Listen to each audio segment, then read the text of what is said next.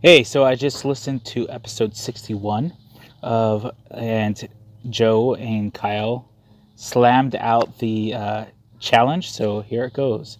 My name is David Steiner. I'm an instructional technology coach from Toppenish, Washington, and I am part of the EdTech Army. Hashtag EdTech Army.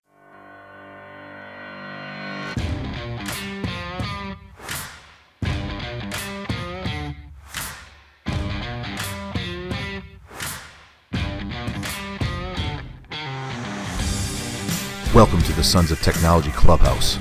Ditch your fear at the door, take a risk, and enjoy the ride. With your hosts, Joe Marquez and Kyle Anderson.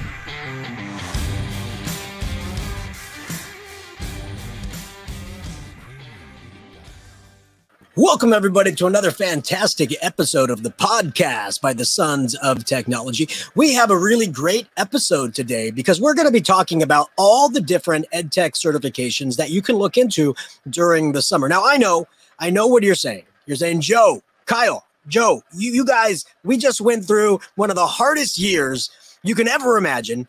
We just want to take the summer off. We understand, we know this, but we just want you to be aware that the tools that you've discovered, the tools that you've become very good at using to engage your students, the tools that you got through the pandemic with, you know, those tools gave you a little bit extra oomph uh, in in your um, uh, pedagogical processes. So why not get certified in the tools that you're using? So that's going to be the basis of our discussion. But before we do, Kyle, guess what is happening this coming week? Do you know what's Well, I happening this coming week? I already know, so it would be really lame for me to just spit it out. So I'm going to let you go ahead and say what's happening this coming week. I am turning 40 years old this week, and that sounds crazy to me, right? Because it, it seems like just yesterday I graduated from high school. And it's strange too because all the graduations were happening this week. All the we, we live right in between almost all the high schools in our town, and all of the fireworks were going off every single night. And I'm like, oh, people are just starting their lives. Amazing. And I'm like, where has the last 20 years or so so gone since that moment? I mean, it's it's like a blur. It's crazy. And it reminds me of when my grandpa used to say to me, "Oh, Joe, you know, it, you know, live your life, have a good time, make a difference because in a, a snap of a finger, you're going to be as old as I am." I'm like, "Okay, grandpa, yeah." But it seems like that's actually coming true, right? I mean, 40 years old. It's it's crazy to me. Yeah, my dad said something very similar to me when I was about. I, I distinctly remember it was about the time I was 16 and I, you know, get my driver's license, whatever. And and his words were, you know, first you want to be 16, and then you want to be 18, then you want to be 21, and then you're 40 like me, and you don't know where time is gone. And and like you, I'm turning 40 in a couple of months as well. So we were just talking about how you know you graduated in 1999 and i graduated in 2000 and we're the same age and the, the difference between that and how that's weird and like you were talking like you were actually 17 when you graduated Yeah, it, it was very strange. You know, every everybody was 18 or 19 right when they were graduating, and I was 17. I don't know if I started early or if there was if if I like had just made the cutoff for starting kindergarten at a. I have no idea, but uh, yeah, I was one of the younger individuals um, out, out there, which it it made me think. You know, I I was pretty good at football in high school. Uh, would have, and I think to myself, if I had given that myself that extra year, uh, you know, because I got uh, I got you know in pretty good shape when I was a freshman in college. I could have imagined you know what I could have done on the football field in high school.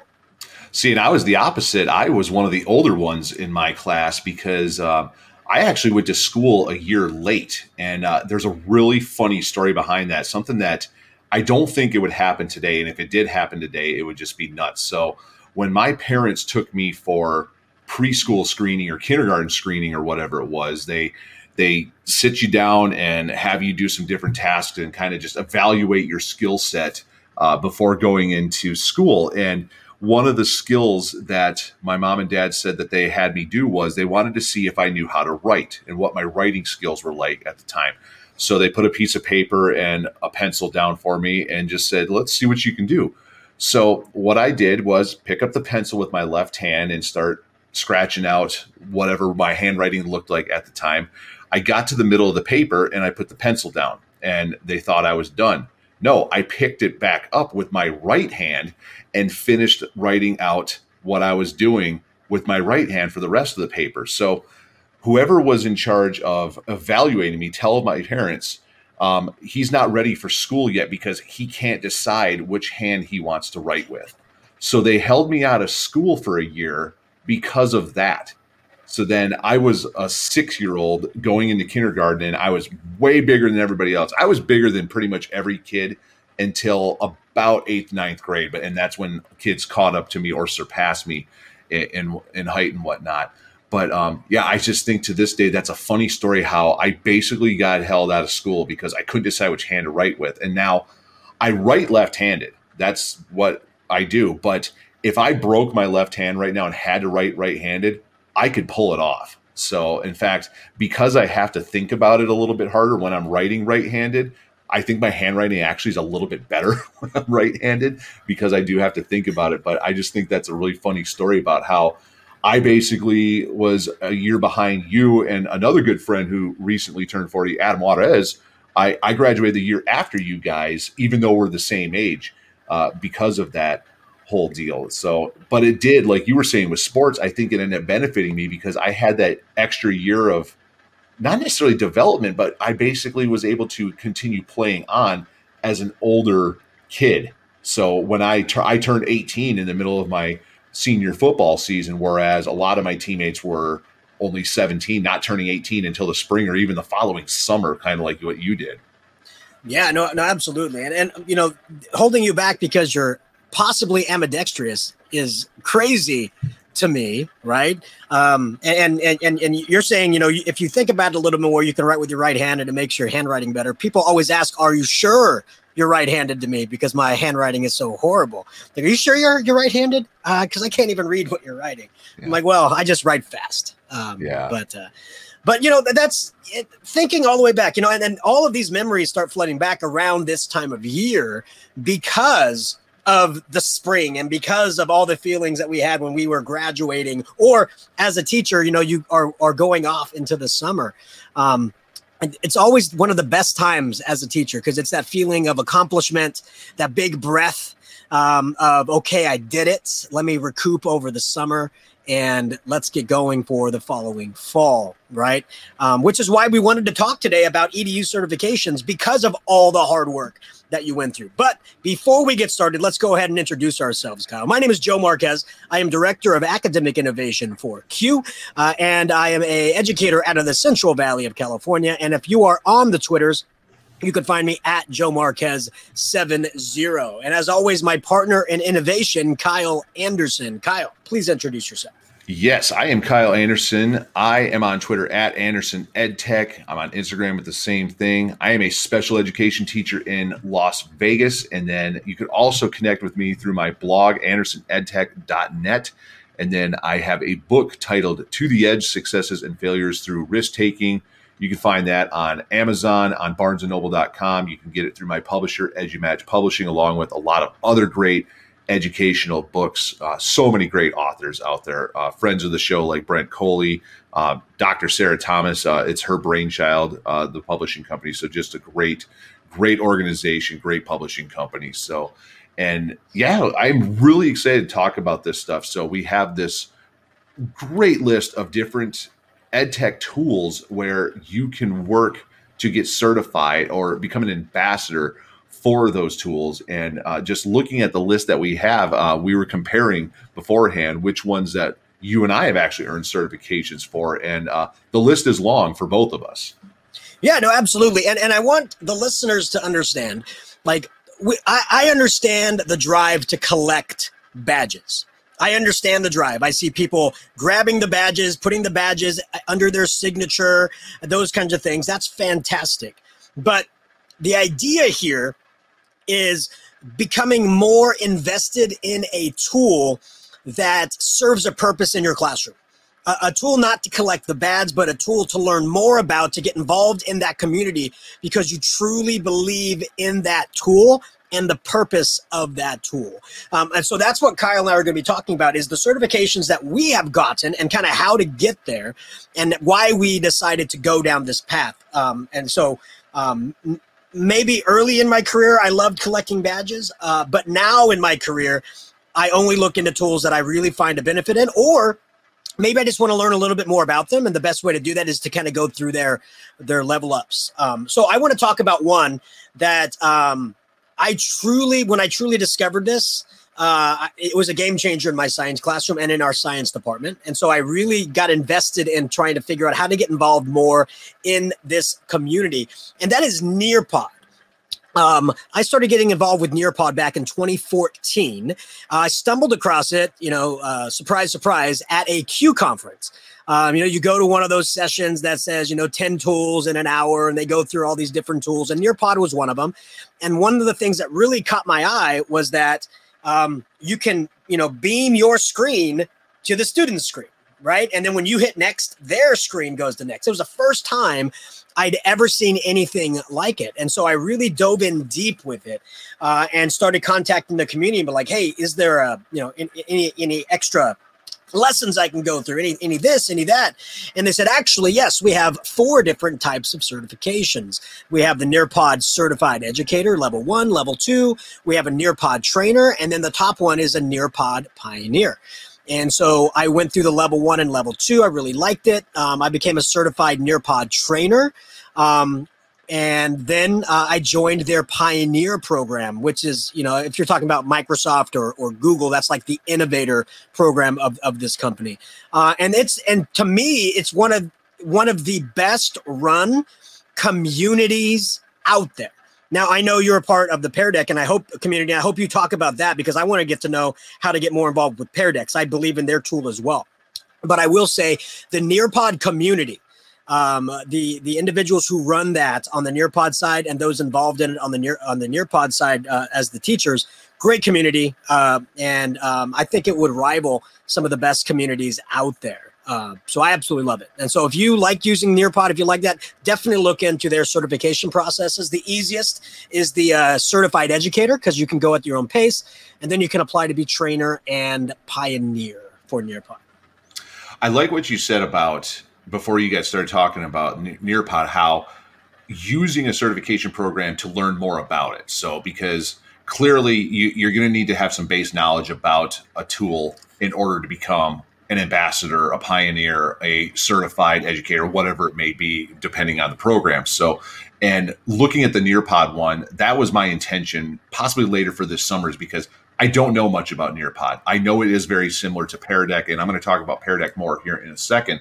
But that was my intention was this summer at some point to sit down and look at the Nearpod certifications strictly to learn more about it and see how I can use it come fall. So because my co-teachers and I this year we use Pear Deck because well that that's what I know and that's the universe I've been in. So looking into the Nearpod universe is something I do have on tap for later on. But speaking of Pear Deck, so for me, this is one, their program is something I actually didn't know much about because I'm part of the certified coaches uh, for Deck, which is a little bit different. And I can talk more about that in a second too. But Pear Deck has something called the Inspirational Educator Program. So there's always a play on words with pair when it comes to Pear Deck, and it's absolutely great. So basically, what this is, uh, this is a way to again show that you are a person that uses Pear Deck, you know what you're doing with it, uh, to let others know that you're a person that can be approached about learning more about Pear Deck. So, and basically what it is is that eh, you sign up for it, you attend a quick webinar, or you go to a conference and go to a session on Pear Deck. Uh, you share a sample Pear Deck that you made with the organization.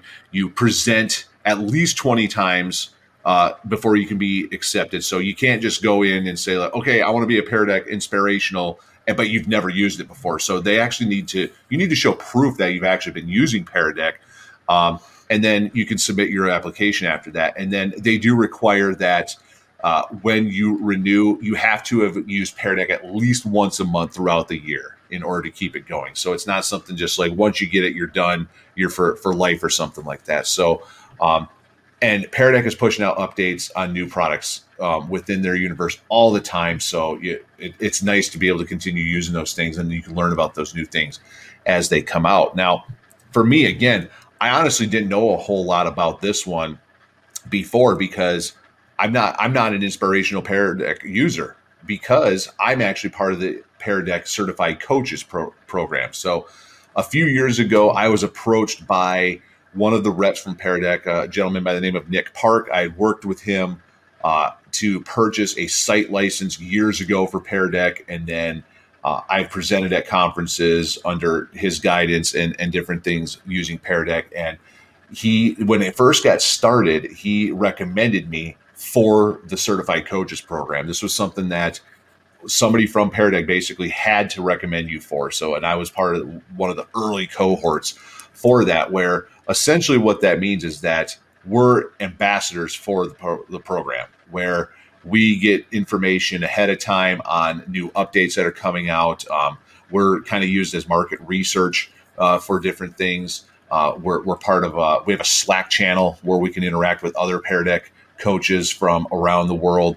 Um, so again, I didn't know much about the inspirational program because I was part of this coaches cohort. So uh, I would say that this is kind of like the you you compared it to Google with the certified trainer or excuse me certified uh, educator versus innovator. So I would say that the coaches program is more like the innovator versus the inspirational educator is more of the certified educator part of it. So uh, now I know it's a little bit different now to become a coach. I'm not 100% sure what that process is because I've been a certified coach now for I, at least three years. It may be even longer at this point. So, but in the wakelet that we have that we'll put in the show notes, that there is a link there to, on how you can become a Deck inspirational educator and then if we, there's a time later on in a future episode after I learn a little bit more about maybe how to become a coach, if you're like a Deck super user, maybe I can share something like that as well. Yo, yeah, and, and uh, Deck is one of my favorite tools to hack. Kyle, you know, there's there's always something that you can do to tweak this or tweak that.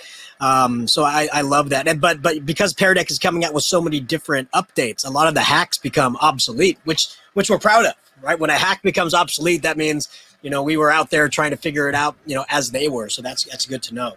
Um, well, and then Pear actually just teamed up with GoGuardian as well. So now you're going to have uh, different things that are going to be molding together between those two companies as well. So uh, GoGuardian, if you were unaware, it's a uh, on the surface, it's basically a some people call it a Big Brother program where you can watch other uh, student screens and whatnot. But uh, there's so much more to GoGuardian. Yes, you can see student screens and and close out tabs, redirect them, but uh, but it also has a great messaging system in it, so you can interact with students one on one on there. You can use it to open tabs for students that may be having difficulty getting a tab opened. Uh, you can go on and do all sorts of things. It's, so it's it's much more than just the teacher is watching you kind of kind of program. So I'm really excited to see what Pear Deck and GoGuardian have up their sleeves in the future. Yeah, and you know, GoGuardian, I'm sure they have like a certified program as well, right? Because teachers use it and they need to train other teachers. So I'm sure GoGuardian has something like that too. Um, so the the next one I want to talk about, of course, is one that everybody uh, loves. Everybody's been talking about this one, especially through the pandemic. So why not get certified in it, right? It's Flipgrid. Uh, Flipgrid is is a great tool. It works across all platforms. It's easy to start to use and get going. Um, and Flipgrid has multiple pathways uh, to get so that you can get involved uh, more with the company. So, I mean, they have uh, certified educator level one, level two, and level three. And um, through that, of course, you have to do you know the one below before you get to the one above. Um, but it's actually just walking you through how to use the program, and that's what I like about some of these certifications. It's yes, you get a badge at the end and say, "Yay, I'm Flipgrid level one," but you're learning about the tool and maybe some ways to use it that you never thought of. And that's why I really encourage you, uh, listeners, when you go through one of these certified things, it's very tempting to try and skip the video or skip the readings and go straight to the quiz to see if you can pass it. It's very tempting.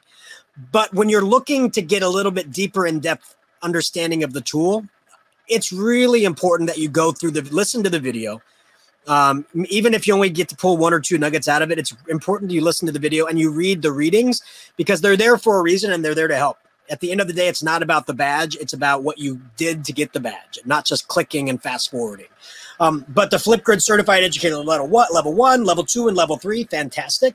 Um, there's the Flipgrid Ambassador program, which I'm a part of, which is kind of like the top level, top tier that you can be a part of in Flipgrid. Um, and then there's uh, also uh, a Flipgrid uh, community member.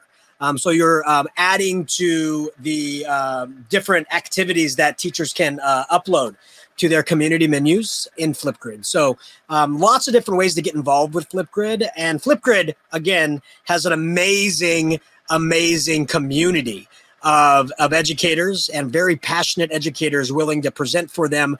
Um, and uh, Flipgrid loves to send its members uh, of the community's swag. I mean, t-shirts after t-shirts after this, after that. Uh, amazing community. Um, I can't say it enough. And um, you've you've all if you've been to a conference, you've met them before. And uh, one of our absolute favorite people, Ann Kozma, is a part of their their community uh, through Flipgrid. So just a great team. And again, I wouldn't have got to know them unless I wanted to dive a little bit deeper. And and before Kyle, before I pass it over to you, um, the way that I got involved with Flipgrid again was I went to a conference and somebody just mentioned it in passing. I believe it was like in 2016 or early 2017. And I, I, I added it to my uh, my bookmarks called to review later. I do that all the time. To review later, to review later. Um, and I would say in um, August or September of 2017, I had a prep. So I was going through all these different tools that I said I'd get to later. I said, I'll play with this Flipgrid. And I instantly uh, just got uh, amazed by it. I thought it was a great tool, started using it. And then I reached out to them to ask, do you have a certification? Do you have a program? Is there a way to get more involved? Um, and that's when they said, Yeah, we're actually just starting an ambassador program. We'd love for you to be a part of it. Can you apply? And so that's how I did it.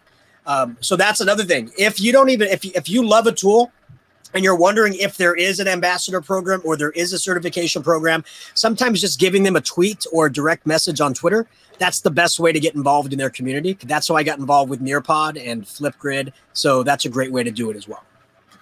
Yeah, I'm also part of the Flipgrid Ambassador program as well, and uh, it's nice, uh, kind of like with Pear Deck, that we do get notifications ahead of time on some upcoming updates and a chance to toy around with those updates before they go live uh, sometimes. So, but another nice touch for the program too is that you mentioned all the swag, but uh, just something two days ago, I go to my mailbox and there's a card of sorts in the, the mail and I open it up and it says you're invited. I'm like, oh, do I know somebody that's graduating high school or is there a wedding coming up or whatever?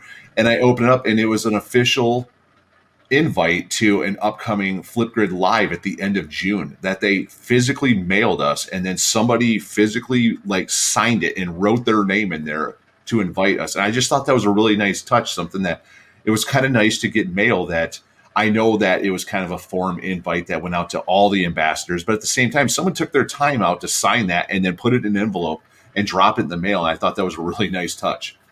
No, yeah, I mean th- that's those things right there. What bring a community together, uh, and uh, that's why we're talking about this is more than a badge. Uh, it's about you get involved in a community of like-minded educators uh, for a tool that you really feel passionate about, and that's again that's what we're talking about. We don't want you to go all, all summer long and just badge it up. Uh, we just want you to become more involved with the community of the tools that helped you get through the pandemic. And so we're just kind of giving you some of the ideas on how to do that. So now shifting gears a little bit, uh, you mentioned and well, and I also mentioned about doing a program to learn more about the product. So uh, that was one that I did a few months ago, and that was the Adobe Creative Educator program. So, um, as a Google certified trainer, which we can get into a little bit later on. And we've talked about it on the show a few times anyway. We have opportunities presented to us sometimes as trainers where there's agreements or collaborations between Google and other companies and their products to help trainers learn more about those. And one of them that posted in the Google group feed uh, from the Google trainer team was this Adobe Creative Educator program. So I clicked on the link, and uh, it was a great opportunity where it was going to be live webinars where you'd be able to ask questions in the chat or unmute and talk to the Adobe team to learn more about Adobe Spark. And not just learn more about Adobe Spark and how to use Adobe Spark, but really how to create lessons using it. It was the foundation of the training was probably about 20% this is the program, 80% this is how you can use it effectively and build lessons that are pedagogically sound instead of just using a program for the sake of using a program. So I signed up for it and went through the whole process. And I had been using Adobe Spark for a few years, so I kind of knew how to use it already. But it was really great in showing how to build lessons using Spark and how to be creative using uh, Adobe Spark, the Spark Video, the Spark Page, Spark Post, all of them. So, um, and the process you go through it uh, the requirements in order to earn the level one and the level two certification, were you had to create different artifacts using Adobe Spark. I believe I created a Spark post and then also a video. And then that was for the level one. For the level two, I actually had to write a lesson plan that centered around using Adobe Spark. And it didn't matter which part of Spark you used, whether it was page, post, or video. I believe my lesson was on using Adobe Spark Video, and and the and the lesson plan I wrote was how to teach World War II propaganda, but in a way that was more creative than just you know showing old newsreels or you know hey here's some posters check out Rosie the Riveter. So where it was on the students more to create videos using World War II style propaganda to advertise something that is an issue today so uh, it was something that uh, I put a lot of work into that lesson. So uh, probably about four or five hours by the time it was all said and done. But I was able to earn my level one and two Adobe Creative Educator badges as a result of that. So, and again, uh, we keep talking about these badges, and yeah, it's fun to collect these badges. But at the same time, now I have ideas for next fall on how I can incorporate Adobe Spark into the class because I went through this whole process.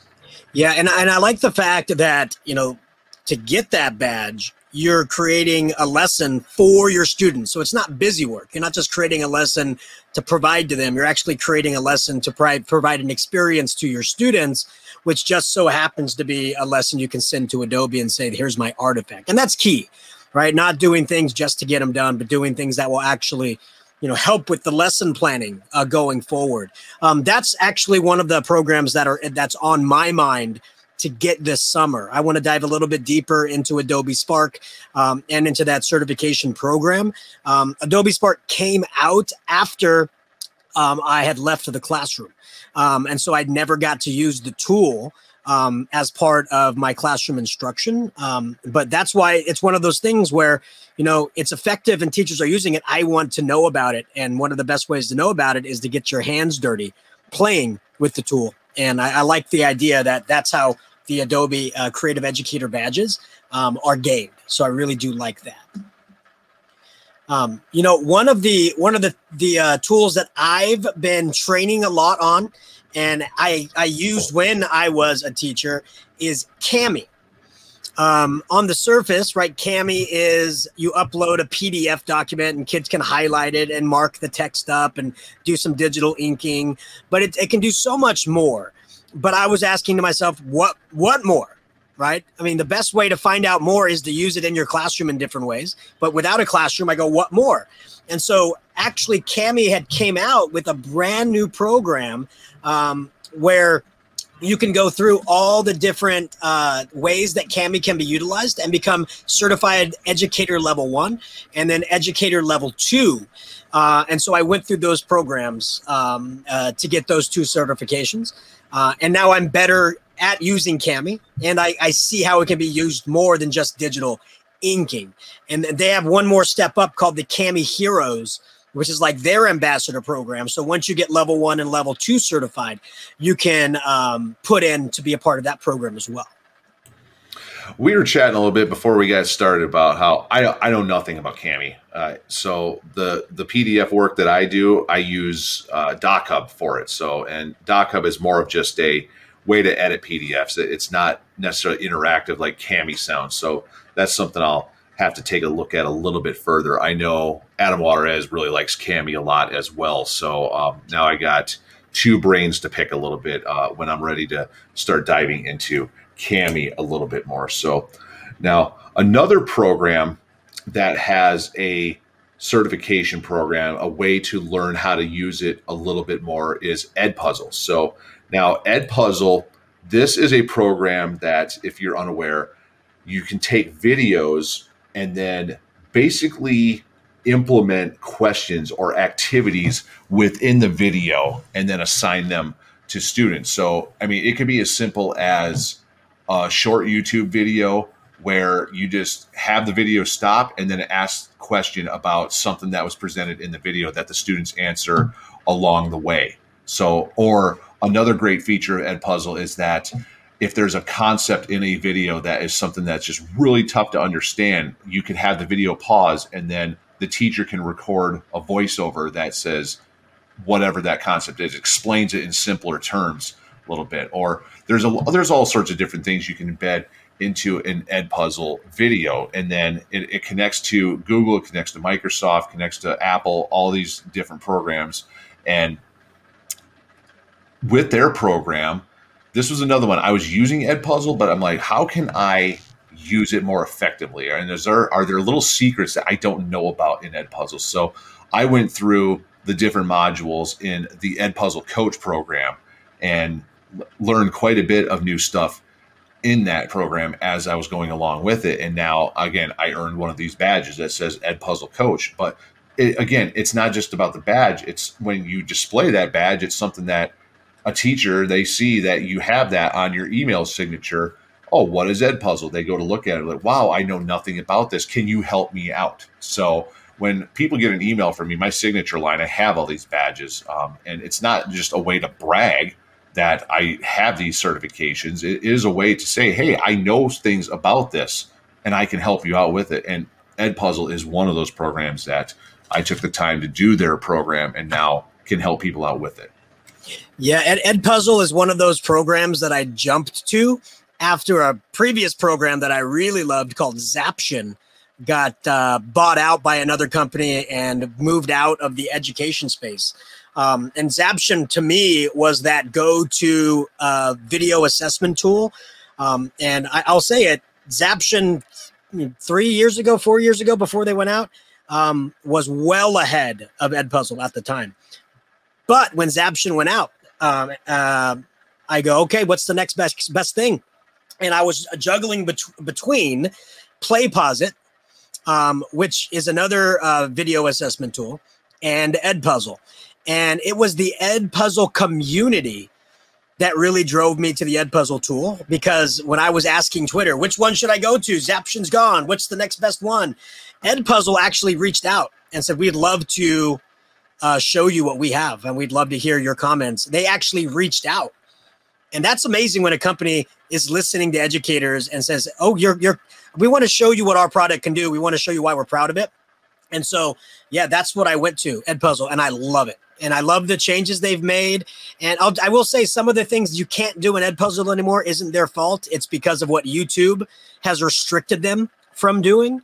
Um, so you know, like the commentary over a YouTube video that used to be awesome. I can do with students, but you can't do that anymore because you can't uh, manipulate YouTube audio or drawing on top of a YouTube video uh, to show how things work. You can't do that anymore, but it still does amazing, amazing things. And the certified coach um, kind of uh, a program, it's not just something you can quickly go through. You actually go through different lessons, and and they they say do this and try this and show us that you did this, and so it's actually helps you learn the ins and outs of the program. So a truly beneficial program, and so when you get that badge, you actually did stuff for it, not just quickly took a test at the end.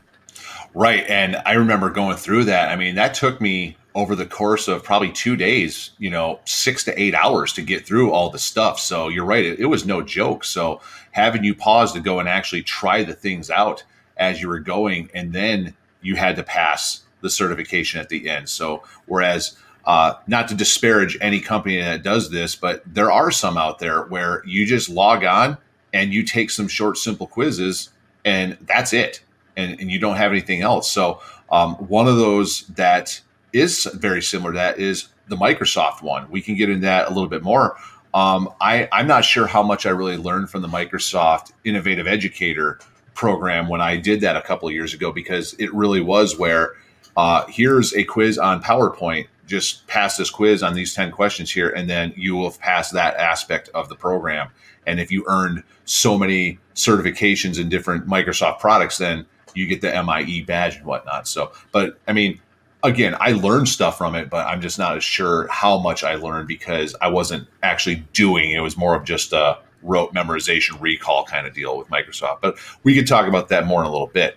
Now, one that couples really well with Edpuzzle, and if you're an Edpuzzle coach, you'll you'll know this is Screencastify. So Screencastify has their Genius program where, uh, with Edpuzzle pairing that up, you don't have to do a YouTube video to use Edpuzzle or any other video website. You can make your own videos and then create your own ed puzzle with your videos. So Screencastify is a great tool to make your own videos. So with the Screencastify Genius program, that one there, you go through a series of videos that they've created that demonstrates how to use the product and then not just how to use the product, but using the product in innovative ways. So talking about how teachers can use screencast to create instructional videos and then post them to a website or into something like Google Classroom or Microsoft Teams or something of that nature. So, but it also goes into how students can use it as well. How students can submit assignments in video format rather than writing or doing some other quote unquote normal assignments. So, video is a big part of what education should be now at this point. And Screencastify has really been on the forefront of that for a while. So when I went through the Screencastify Genius certification, I learned quite a few different ways on how to be more active using it with students. So I already knew it and was using it on the teacher side and creating videos, but I really wasn't sure how I could use it with students. And the Screencastify Genius program really helped me out in opening my mind up to that more.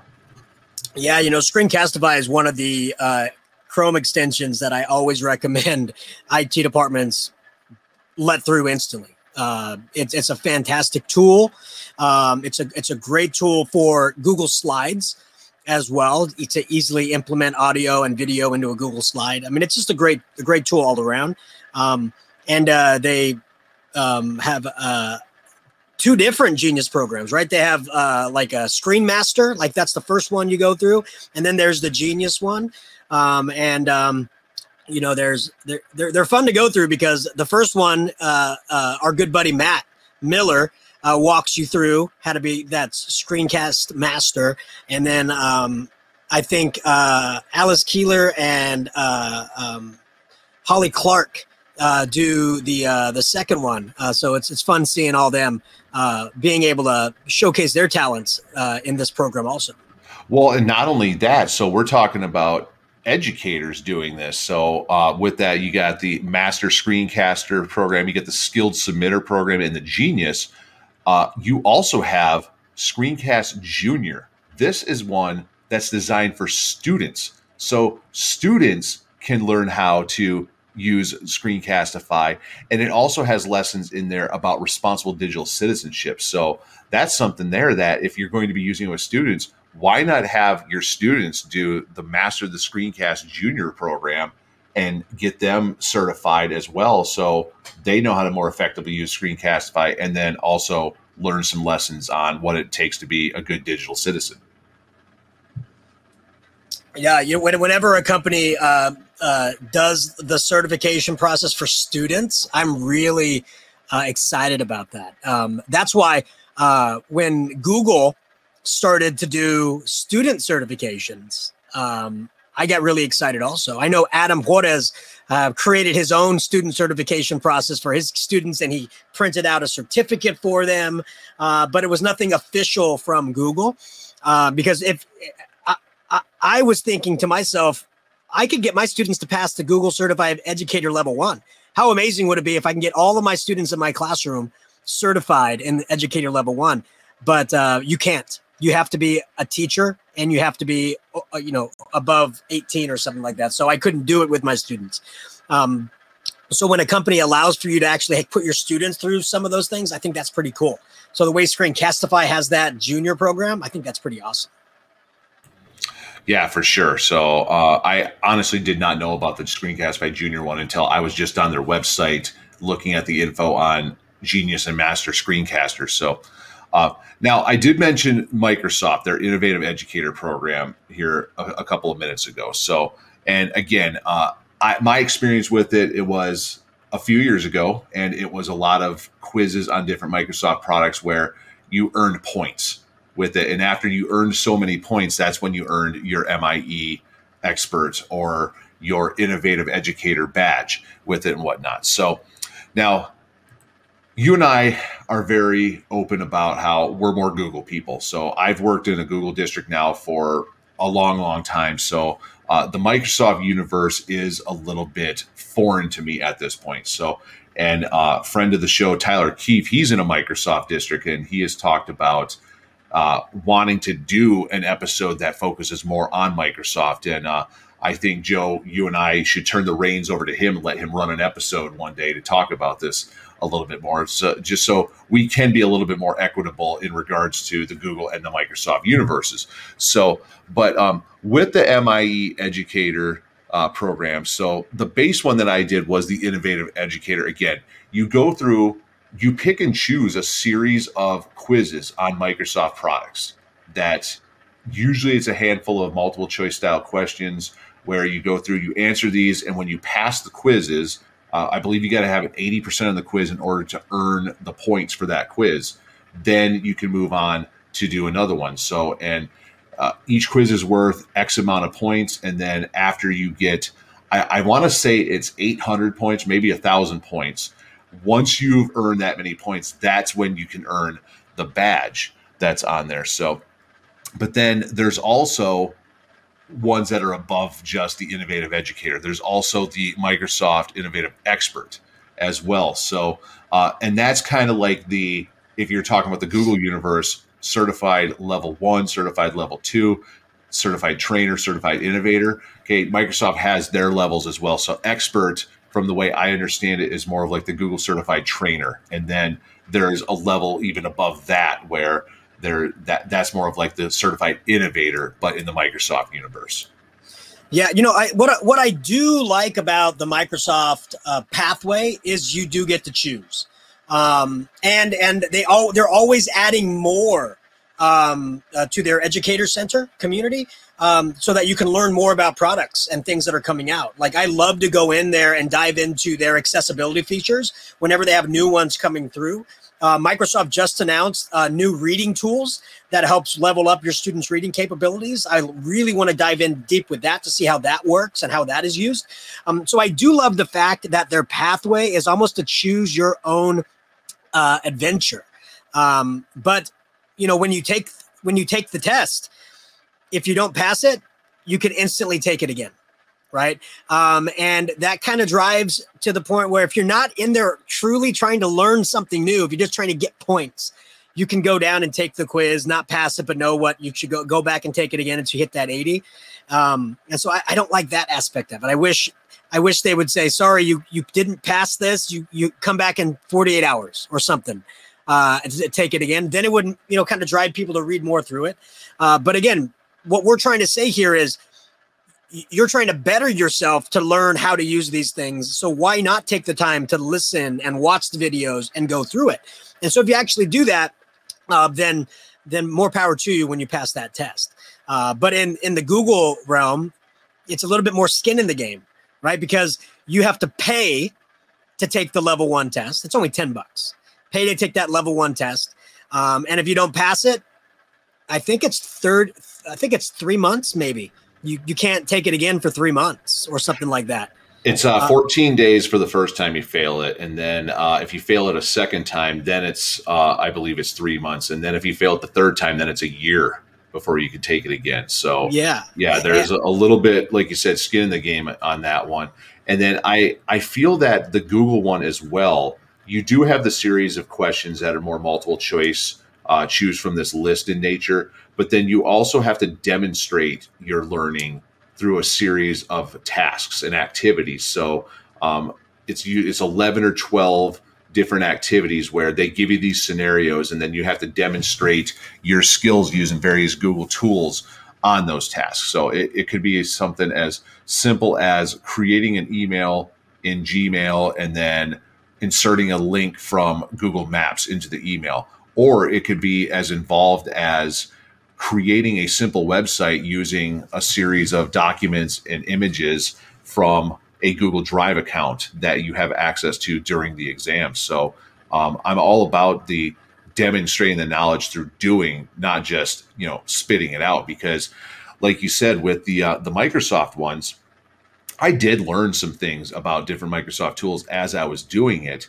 But again, it was I, I distinctly remember failing a couple of the quizzes, like getting a 70 instead of the 80 that was required and then just instantly going back, retaking it, and it was the same questions. And I remember which one I got wrong, and then I'm like, oh well, this is the answer then, and then getting it right, getting my 80, and then earning those points to move on in the program. So um, I feel that if there was a little bit more of demonstrate what you know versus just spit out what you know, I, I would be more apt to recommend that program a little bit more. But but again, if you're in a Microsoft district, it is a no brainer that you would uh, go through and do this. So, or move up to the MIE trainer or MIE expert, uh, like Google has their trainer and innovators uh, programs. Yeah, and I, again, if you're if you're a Google school, go after the Google levels. If you're a Microsoft uh, school, go after the Microsoft levels. But make it an event, not just for yourself, but for your staff uh, really convince your administrators um, on the power of those kind of levels and certifications. Um, and what I did was I convinced my administrator, I said, hey, let me put on like five one hour sessions on how to um, take this, uh, on, on how to go through all the Google stuff to get level one certified. And I said, if all, if, if somebody shows up to all five sessions, uh, can we pay for their test? And then if they if they pay for if we pay for their test and they pass, can I have a budget to get stickers made for their doors? And and, and they said yes all the way through it. So I would do lunchtime uh, options or after school options because I wanted to make sure my teachers had all the best uh, opportunity to, to do this. And those that came all five times got their test paid for. Majority of them passed, and so I just went on Sticker Mule um, with the badge that you get when you're done. And I had Sticker Mule print some up for me and I went around, gave it to them, and we, they put it on their front door. And so when parents would come by, they go, "Oh, you're level, you're Google certified," because uh, parents they don't know how many different levels of Google certification there are, right? Uh, so they go, "Oh, you're Google certified. Oh, you must know all the Google." It really kind of amplifies the confidence uh, of the parents that the teacher has the skills to use these tools, and it was great. Um, I so I highly recommend if you are in uh, uh, a position to put PD on for your staff um, and, and, and, and, and something like that. Negotiate with your admin some cool things that you can give to your teachers when they pass. One thing that we haven't really mentioned yet is we've talked about these different programs and the badges you can earn and the knowledge that you gain and the application of such said knowledge, whatever is the impact it could potentially have on you getting promoted or getting a job somewhere. So, uh, with my time over the last couple of years where I went from my current district, moved away from there, and then moved to Carson City, Nevada, and worked in that district for two years before returning to Las Vegas and returning to the district I worked at for 13 years prior. Is that when I was applying for positions in Northern Nevada, one of the things that I put in my resume was that I was a Google certified educator, level one and two.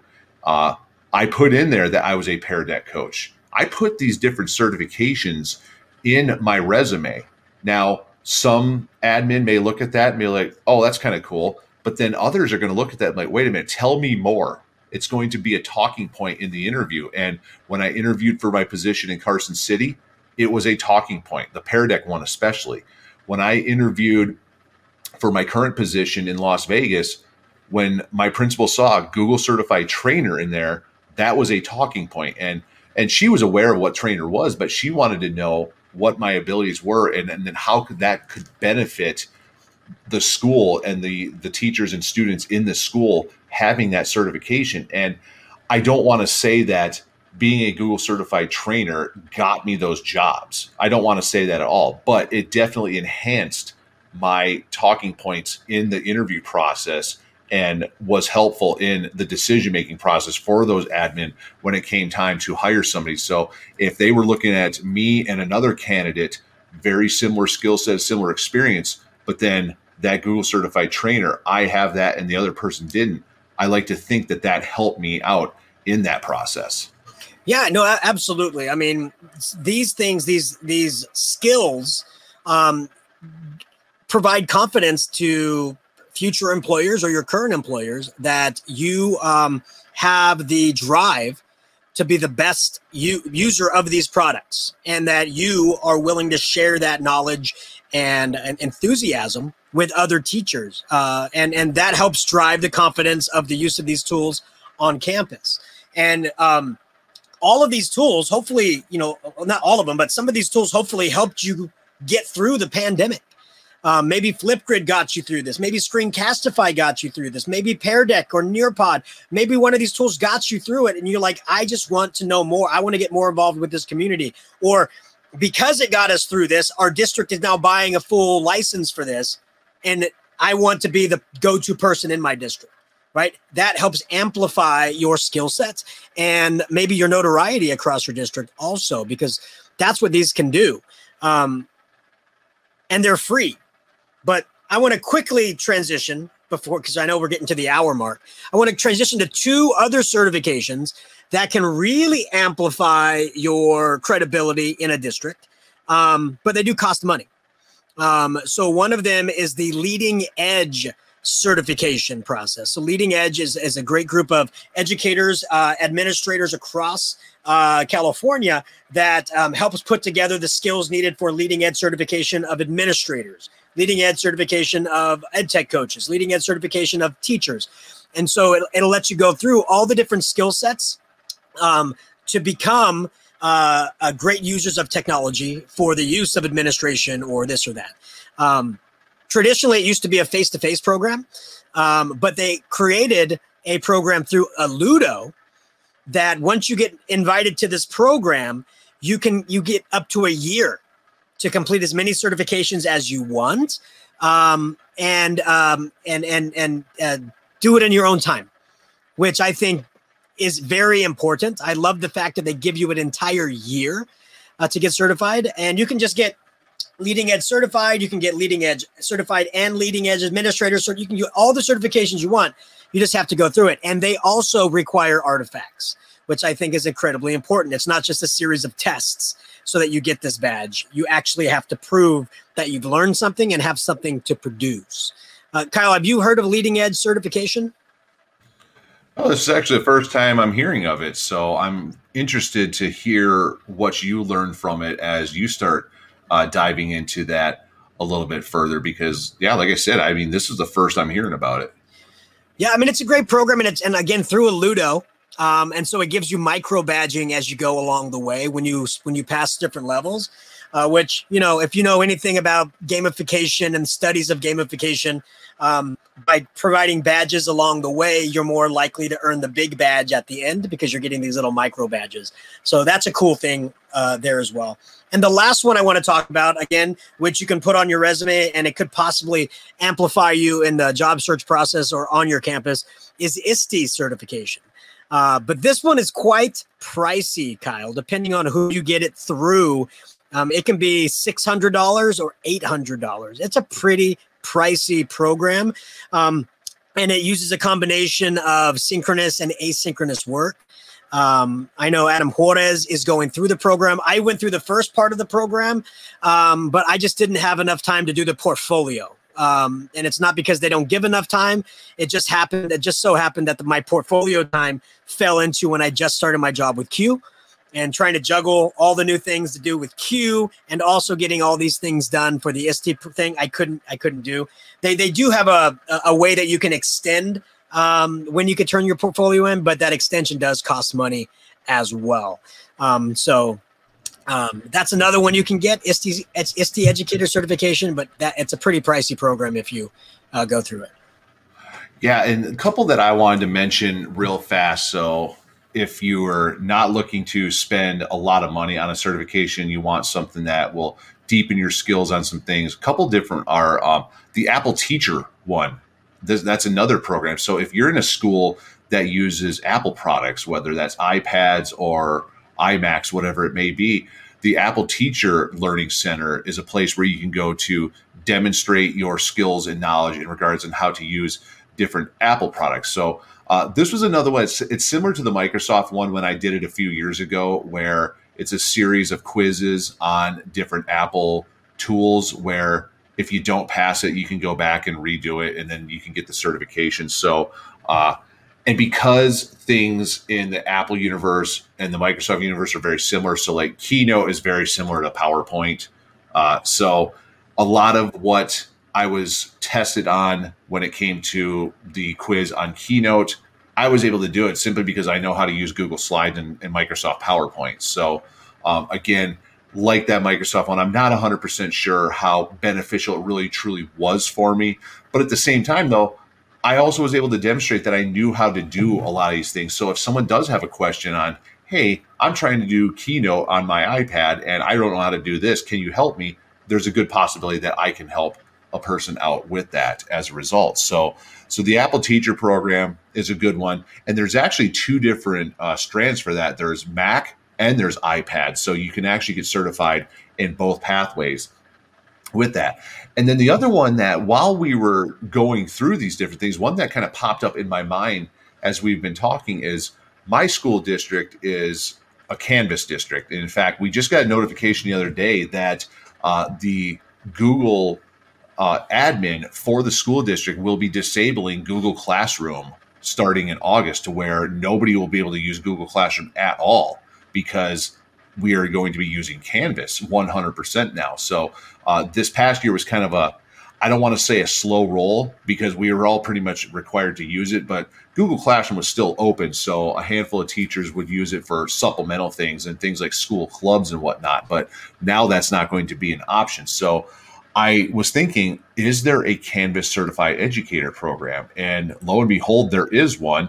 There's actually a K 12 certified educator program, and there's a higher education hmm. one.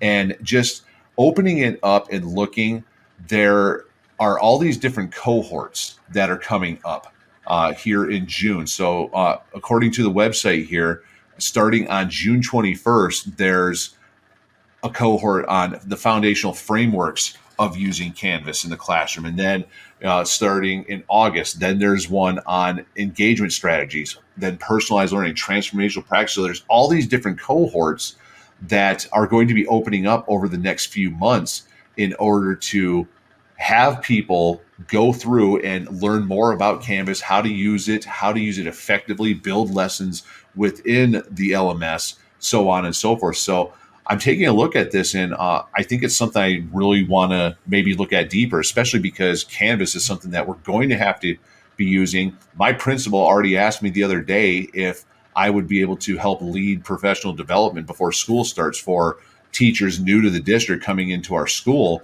to help them learn Canvas because last year we kind of got thrown into the fire in learning Canvas, and the district had put together some required videos and trainings on how to use Canvas, but um, it, they weren't the most effective. In fact, one of them was like over an hour long, and I, I may have dozed off watching it because it was so dry uh, and terrible. And and I don't fault anybody for that. Really, I, I believe it was truly more of like a we're in the middle of a pandemic, and this is what we have to do. So it was kind of thrown together almost last minute kind of deal. So.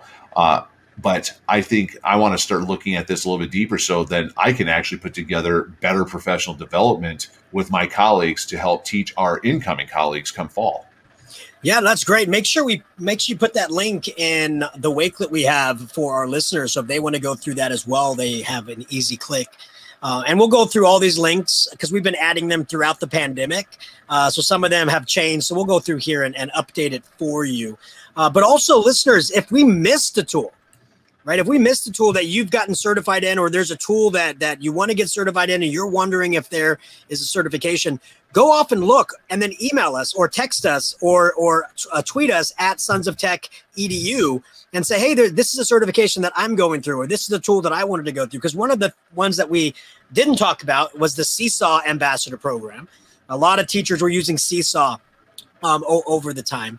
Um, there, there's uh, Go Formative or Formative, uh, which is a great. I, I use that the, the, heck out of that tool when I was in the science classroom. Uh, their community has kind of dropped a little bit since their original community uh, leader David uh, left, but uh, they're they're still a good tool. Uh, so a whole bunch of other different things on here. So if we missed a tool or we missed a certification that other listeners absolutely want, should be looking into, please tweet us and we'll add it to our list. Kyle, anything for our listeners before we send them off uh, to their summer? Because a lot of educators listening to this uh, ended school last week um, or are going to be ending school in the week to come. So, any any final words to our educators about uh, what we talked about or uh, the ending of the school year? This past year has been nuts. So you you need a break and I highly recommend you take a break. So we we've talked about these different certifications, these badges that you can earn over the summer. Uh, we're not telling you just to go dive in right now and start just badging it up for the next eight weeks or whatever until the new school year starts. Take your break. You need the break. You deserve a break. So, but at the same time, because you're an educator that's listening to the show, I know that your summers are full of professional learning and you trying to become a better educator during that time off so I know that you're probably not going to sit along around for much longer and you're going to start diving into some things.